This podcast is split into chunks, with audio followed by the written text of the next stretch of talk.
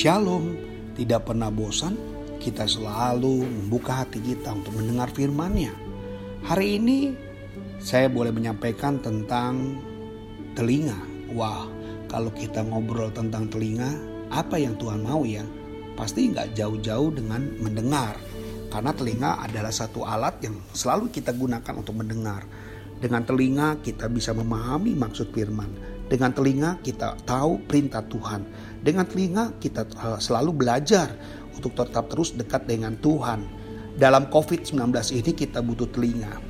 Telinga untuk mendengar, telinga untuk bersadar, bahkan telinga untuk belajar. Semua digunakan. Kalau itu digunakan senantiasa, saya percaya saudara tidak akan salah jalan. Ketika kita salah jalan pun, kita akan selalu terus kembali lagi. Untuk apa? Untuk berbalik. Kenapa? Karena saudara punya telinga. Ketika telinga itu terbuka, lebar, biasanya perintah apa pun, perintah sekecil apa pun akan kita perhatikan. Banyak hal salah dalam kehidupan kita ketika kita tidak mendengar dengan baik. Ketika kita tidak mendengar dengan baik, maka pesan yang tadinya baik bisa jatuh ke tangan orang menjadi tidak baik. Kenapa? Karena salah mendengar. Kenapa kita perlu mendengar? Ketika kita mendengar, tadi saya sudah katakan, kita banyak belajar, kita banyak menjadi pintar, paham, mengerti, semuanya dari karena mendengar. Firman Allah dalam Lukas 8 ayat 8 bilang begini, Yesus berseru, siapa yang mempunyai telinga untuk mendengar? Hendaklah ia mendengar. Jadi memang bicara tentang telinga ini, segala sesuatu yang difungsikan sebagai orang Kristen paling vital adalah mendengar. Ya, Bagaimana kita percaya kepada Tuhan dengan mendengar kuasa Dia, kita jadi percaya walaupun tidak melihat. Ya, kita mendengar khotbah lalu kita percaya lalu kita berubah dan kita bertobat. Itu juga karena mendengar.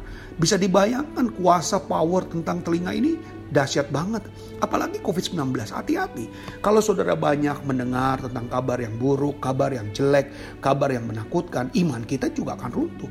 Banyak orang yang bertambah sakit ketika apa? Telinganya selalu di, diarahkan kepada hal-hal ketakutan diarahkan kepada hal-hal yang menakutkan. Sehingga dia tidak timbul iman yang ada cuma ketakutan. Imun yang tadinya baik menjadi tidak baik karena apa? Selalu mendengar hal-hal yang buruk. Saya punya mertua ya oma. Selalu saya larang dia untuk mendengar tentang berita-berita di handphone ya. Dia suka buka-buka berita di handphone lalu saya katakan mah jangan pernah buka HP yang sifatnya berita-berita yang tentang COVID. Kenapa? Kadang-kadang yang ada cuma ketakutan dan kekhawatiran. Benar saja saudara. Beberapa hal dia sering sampaikan. Di sana terjadi ini di sini terjadi ini. Jadi dia tidak pernah uh, melepaskan itu HP dan dia mendengar hanya berita-berita tentang yang tidak baik. Dan bahayanya adalah dia jadi takut, dia jadi ragu, dia jadi khawatir. Khawatir yang berkelebihan inilah yang berbahaya. Karena bahkan mendengar dia nggak pernah melihat kejadian di luar. Dia di rumah setiap hari, tapi dia juga akan membuat imunnya, bahkan imannya akan jatuh. Jadi hati-hati dengan telinga. Benar firman Tuhan katakan, Yesus bilang, siapa yang punya telinga untuk mendengar, hendaklah ia mendengar. Saya tahu yang Tuhan arahkan adalah mendengar yang benar, mendengar yang pasti, mendengar yang baik. Itu yang Tuhan mau. Jadi kalau kita mau mendengar suara Allah lewat firman-Nya, ada hak istimewa bagi orang percaya akan mendapatkannya. Jadi kita sebagai orang percaya, kita sebagai anak-anak Tuhan, kita sebagai orang-orang yang mengasihi Tuhan, percayalah bahwa kita di dalam kehidupan kita selalu ada penantian Tuhan yang luar biasa yang mengasihi saudara dan saya. John Piper bilang begini, keistimewaan apakah yang lebih besar daripada mendengarkan suara Allah yang diberikan oleh Allah sendiri untuk telinga, untuk mendengar. Ya, keistimewaan apa yang lebih besar daripada mendengarkan suara Allah dan diberikan oleh Allah sendiri telinga untuk mendengar. Jadi ini sangat-sangat yang luar biasa. Ya, kalau Tuhan bisa berikan kita telinga bahwa kita bisa mendengar semua peristiwa-peristiwa yang sangat-sangat fenomena saudara ya seorang yang tunarungu ketika dia tidak bisa mendengar selalu diusahakan untuk mereka mengerti dengan gerakan-gerakan uh, body language untuk mereka memahami gunanya untuk apa? Untuk mereka mendengar. Cuma bedanya mereka mendengar lewat mata lalu timbul di hati. Kalau kita yang beruntung hari ini bisa mendengar langsung secara uh, panca indera yang kita miliki bersyukur itu semua karena kebaikan Tuhan. Ya Tuhan mau kita mendengar tentang bagaimana Allah mengasihi kita bagaimana Allah mencintai kita. Dan hari ini biarlah kita terus jadikan ya uh, mendengar itu menjadi dalam maknanya untuk kebangunan keintiman kita dengan dia Kata mendengar dalam bahasa Yunani katakan shema. Shema memiliki tiga arti. Yang pertama adalah mentaati, yang kedua adalah bertindak, dan yang ketiga adalah menghargai. Jadi waktu saudara mendengar berarti saudara mentaati. Waktu saudara mendengar, saudara bertindak. Waktu saudara mendengar, saudara menghargai. Nah inilah tiga cara yang tidak pernah dilepas oleh Tuhan. Dia sendiri melaksanakan hal seperti ini. Waktu dia mendengar perintah Bapak, dia langsung lakukan. Dia nggak pernah menolak. Waktu dia menjadi manusia pun dia melakukan hal yang sama dengan orang tuanya. Ya, dia tidak pernah menolak waktu ibunya katakan, uh, ubahlah air itu menjadi air anggur. Walaupun dia sempat bilang, waktuku belum tiba. Tetapi karena dia mau taat kepada ibunya dan tidak mempermalukan ibunya, dia lakukan.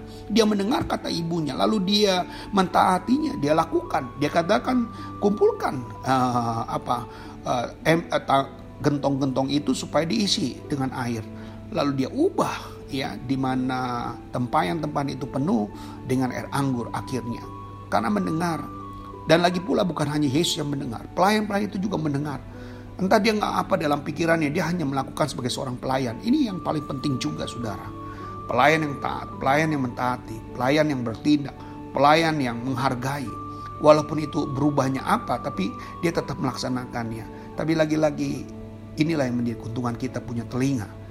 Jangan sampai kita punya telinga hanya mendengarkan gosip-gosip, ya berita-berita negatif yang membuat kita jadi berjarak dengan Tuhan. Jangan buat dirimu berjarak dengan Tuhan, karena salah mendengar. Tapi podcast ini juga penting untuk saudara juga gunakan telinga saudara untuk mendengar hal-hal yang positif. Podcast ini tertanam di dalam rekaman, jadi saudara bisa buka dari khotbah-khotbah pertama dan terus saudara bisa diberkati. Tiap malam saudara tidur, saudara bisa mendengarkan betapa besarnya kasih Tuhan untuk mengasihi saudara dan saya. Biarlah hari ini kita punya telinga, fungsikan dengan baik. Ingat ya, telinga itu untuk mentaati, dia untuk bertindak dan juga menghargai. Saya percaya itu ada dalam diri saudara. Musuh dari kedagingan kita sering kali kita tidak mau mendengar.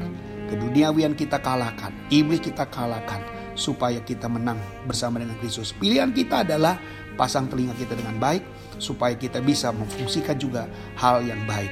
Terima kasih, kiranya Tuhan Yesus memberkati buat kita semuanya. Gunakan telinga itu menjadi berkat buat kita selalu senantiasa di dalam perlindungan Tuhan, sudah tetap sehat di dalam masa-masa COVID ini, dan Tuhan Yesus selalu menyertai Bapak Ibu yang kasih dalam Tuhan. Tuhan Yesus memberkati. Haleluya. Shalom.